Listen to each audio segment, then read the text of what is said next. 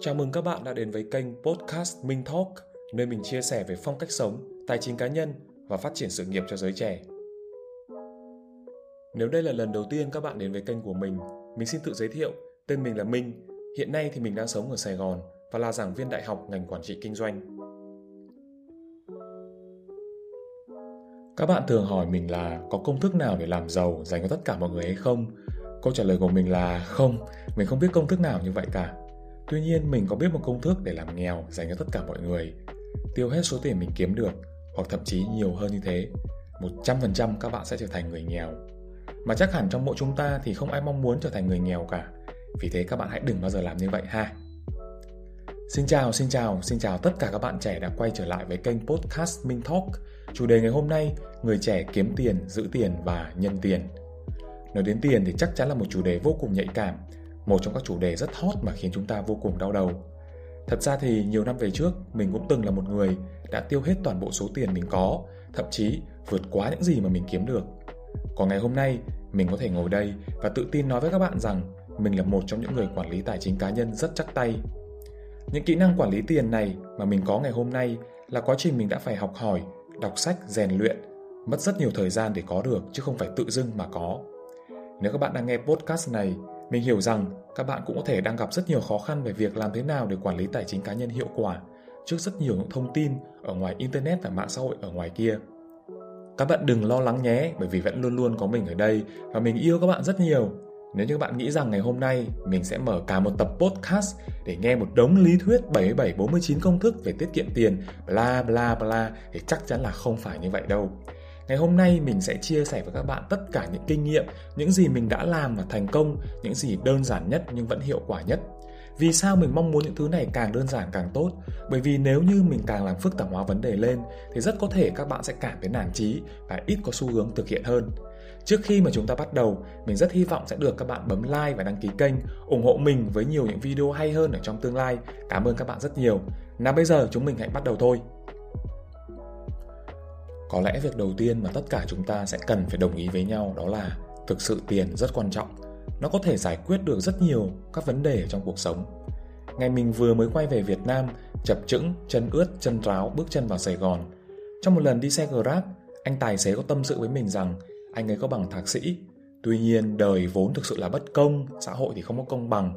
Ngày xưa anh ấy đi học cũng rất là giỏi giang, thông minh, nhưng bây giờ không có được xã hội đối đãi một cách tử tế nên đành phải đi lái xe Grab để kiếm tiền, chứ công việc hiện tại của anh ấy không đủ để kiếm tiền trang trải cho gia đình.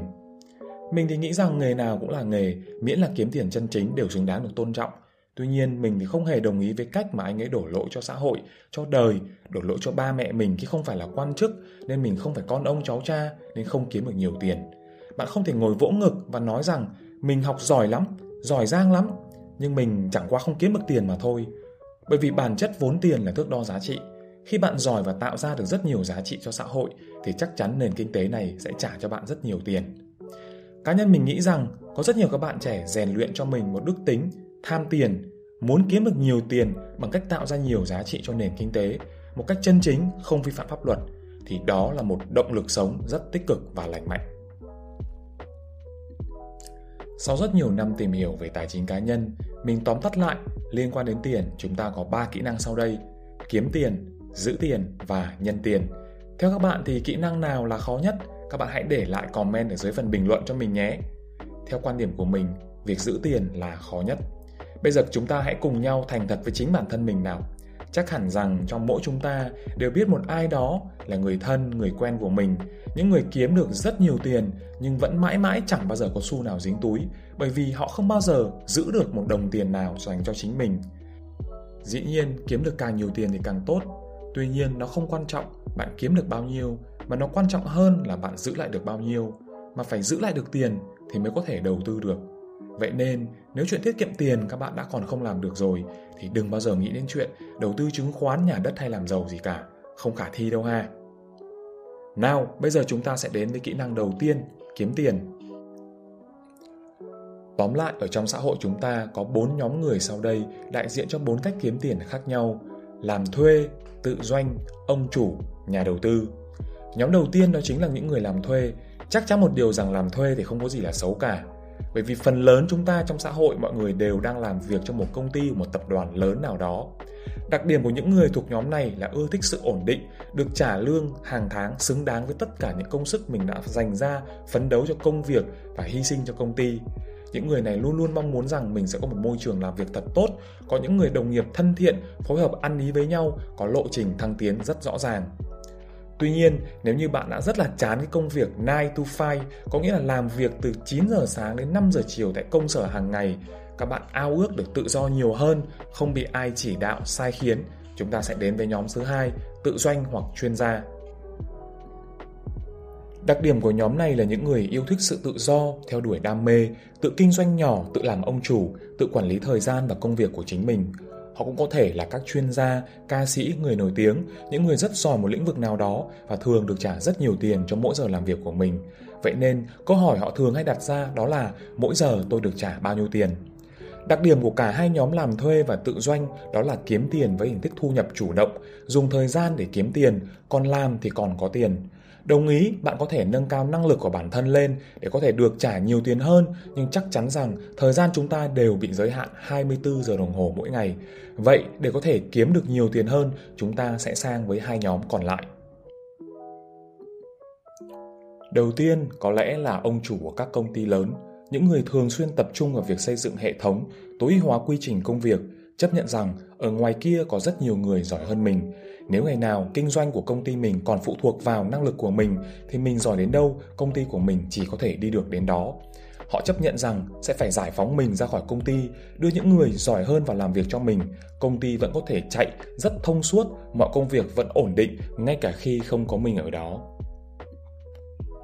Tương tự như vậy, các nhà đầu tư thông thường sẽ tìm kiếm các cơ hội đầu tư vào các công ty bằng hình thức góp cổ phần, mua cổ phiếu. Đặc điểm chung của cả hai nhóm ông chủ và nhà đầu tư là những người yêu thích rủi ro, liều ăn nhiều, mong muốn có thu nhập thụ động, kể cả khi mình có không làm việc thì vẫn luôn luôn có một dòng thu nhập thụ động ổn định chảy vào túi mình.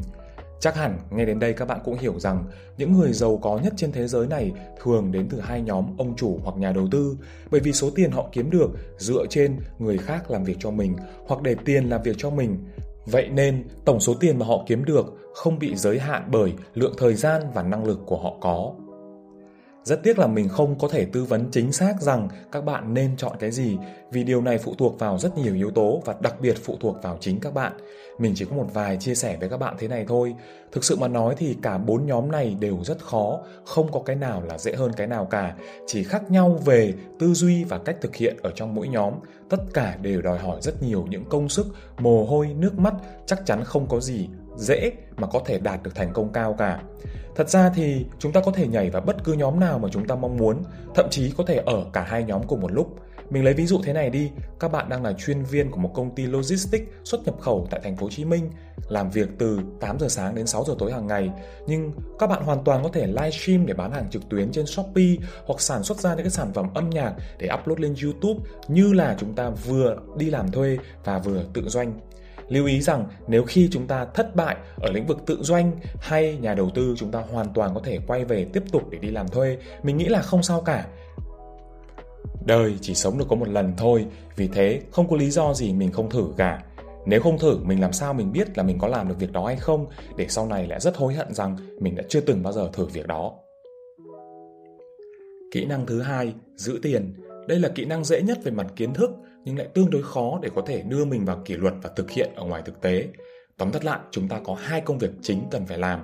Việc số 1, các bạn hãy lấy giúp mình một quyển sổ ra hoặc một cái ứng dụng ở trên điện thoại chia làm hai mục cần và muốn, từ đó ghi chép tất cả những chi tiêu của mình từ lớn đến nhỏ trong 2 tháng, chỉ 2 tháng thôi ha, để mình biết được cái thói quen chi tiêu của mình, mình không có nói là các bạn cần phải ghi chép suốt cả đời ha cái gì không có là chết, cái gì rất rất quan trọng, bắt buộc cần phải chi tiêu thì các bạn hãy ghi cho mình vào mục cần. Còn cái gì mà mình chỉ muốn thôi, mình chỉ thích thôi, thực sự thì mình cũng không cần cái thứ đấy. Đến như thế thì mình hãy ghi vào mục muốn. Mình nói ví dụ như thế này, nếu như các bạn hết kem đánh răng thì chắc chắn rằng các bạn sẽ phải đi mua kem đánh răng. Chẳng nhẽ các bạn không đánh răng nữa hả? Chắc chắn là việc này rất cần thiết, đúng không ạ?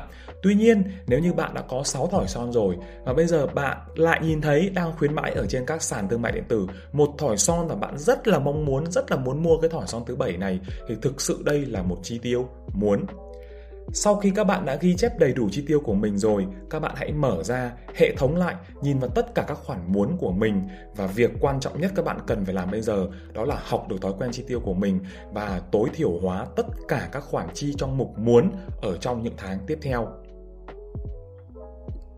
Việc tiếp theo đó chính là tiết kiệm 10% thu nhập của mình. Việc này nghe thì đơn giản như vậy thôi nhưng khó thực hiện vô cùng các bạn ạ. Có rất nhiều các bạn trẻ chia sẻ với mình rằng là lúc mà người ta có tiền thì người ta mới tiết kiệm tiền, chứ còn tôi làm gì có tiền mà tôi tiết kiệm tiền. Nhưng sự thật là chỉ khi bắt đầu các bạn biết tiết kiệm tiền thì lúc đấy các bạn mới có tiền. Các bạn hãy bắt đầu với 10% thu nhập của mình tiết kiệm hàng tháng. Nếu sau này có thể tốt hơn, có thể là 20, 30%. Còn nếu như thực sự các bạn vẫn không có và cũng không thể tiết kiệm được thì các bạn hãy giúp mình tiết kiệm 100.000 đồng mỗi tháng, bỏ vào ống heo hoặc tài khoản ngân hàng. Tháng sau mình sẽ tăng lên 120.000, 150.000 và đi dần, đi dần, đi dần lên. Ngày qua ngày, tháng qua tháng khi chúng ta nhìn thấy lượng tiền tiết kiệm của chúng ta tăng dần nó thực sự trở thành một động lực rất mạnh mẽ để khiêu khích các bạn tiếp tục tiết kiệm nhiều tiền hơn nữa để tiếp tục thịnh vượng tài chính ở trong tương lai. Tóm lại, chúng ta sẽ tập trung tiết kiệm tiền. Ở đây không phải là để làm giàu ngay lập tức mà để tạo ra một thói quen cho các bạn biết cách để dành 10% thu nhập của mình. Các bạn nhớ nha, để dành 10% thu nhập mỗi tháng, đây chính là tuyệt chiêu quản lý tài chính cá nhân quan trọng nhất mà mình đã từng học được. Kỹ năng cuối cùng là nhân tiền, hay còn được gọi là đầu tư, nghĩa là để tiền đẻ ra tiền, để đồng tiền tự làm việc cho mình. Nhắc đến đầu tư thì chúng ta có 5 kênh cơ bản sau đây: bất động sản, chứng khoán, vàng, ngoại tệ forex và một kênh rất đặc biệt chỉ có Việt Nam chúng ta Thiện Minh tạm gọi đó là gửi tiết kiệm ngân hàng. Rất tiếc là ở trong khuôn khổ của clip này thì mình không có thể chia sẻ đầy đủ tất cả những thông tin về các hình thức đầu tư này được. Nhưng mà tóm lại, mình không có nói là nhân tiền là dễ, tuy nhiên nó cũng dễ hơn so với việc kiếm tiền và giữ tiền xét về góc độ tài chính cá nhân. Mình nói ví dụ thế này nhá, chẳng hạn các bạn có 100 triệu bạn đi gửi tiết kiệm thì sau một năm dù các bạn không làm gì các bạn cũng có thể nhận được 6 triệu tiền lãi từ ngân hàng. Nếu các bạn có nhiều tiền hơn, các bạn dành 1 tỷ để mua một miếng đất ở vùng ven của thành phố Hồ Chí Minh thì để đấy khoảng 2 3 5 năm sau thì chắc chắn miếng đất đấy nó cũng sẽ tăng giá. Có lẽ rằng mình đang là người trẻ thì mình nên tập trung cho việc kiếm tiền và giữ tiền trước. Khi mà mình đã có đủ một số vốn rồi thì việc nhân tiền sẽ đến sau. Bởi vì rõ ràng rằng là dù chúng ta có giỏi kỹ năng nhân tiền đến bao nhiêu chăng nữa Nhưng nếu chúng ta không giữ được tiền, chúng ta chỉ có một con số không thôi Thì đem số không nhân với bao nhiêu trăm tỷ nữa nó vẫn chỉ là một con số không tròn trĩnh đúng không nào? Nếu các bạn đã nghe đến đây thì thực sự mình rất cảm ơn các bạn Chắc chắn rằng việc quản lý tài chính cá nhân không phải là một việc quá dễ Lý thuyết nghe thì có vẻ rất đơn giản nhưng để có thể đưa mình vào khuôn khổ và kỷ luật để thực hiện nó hàng ngày, hàng tháng trong vòng nhiều năm thì không phải là một câu chuyện dễ dàng. Mình hiểu rằng tất cả các bạn đều mong muốn được thịnh vượng về tài chính trong tương lai. Mình hy vọng rằng những chia sẻ đơn giản của mình trong podcast này sẽ là một nguồn động lực để các bạn tiến đến con đường tự do tài chính. Chúc các bạn thành công và đừng quên bấm like và đăng ký kênh cũng như comment vào phần bình luận để cho mình biết những suy nghĩ của các bạn về chủ đề này nhé. Chúc cả nhà buổi tối vui vẻ.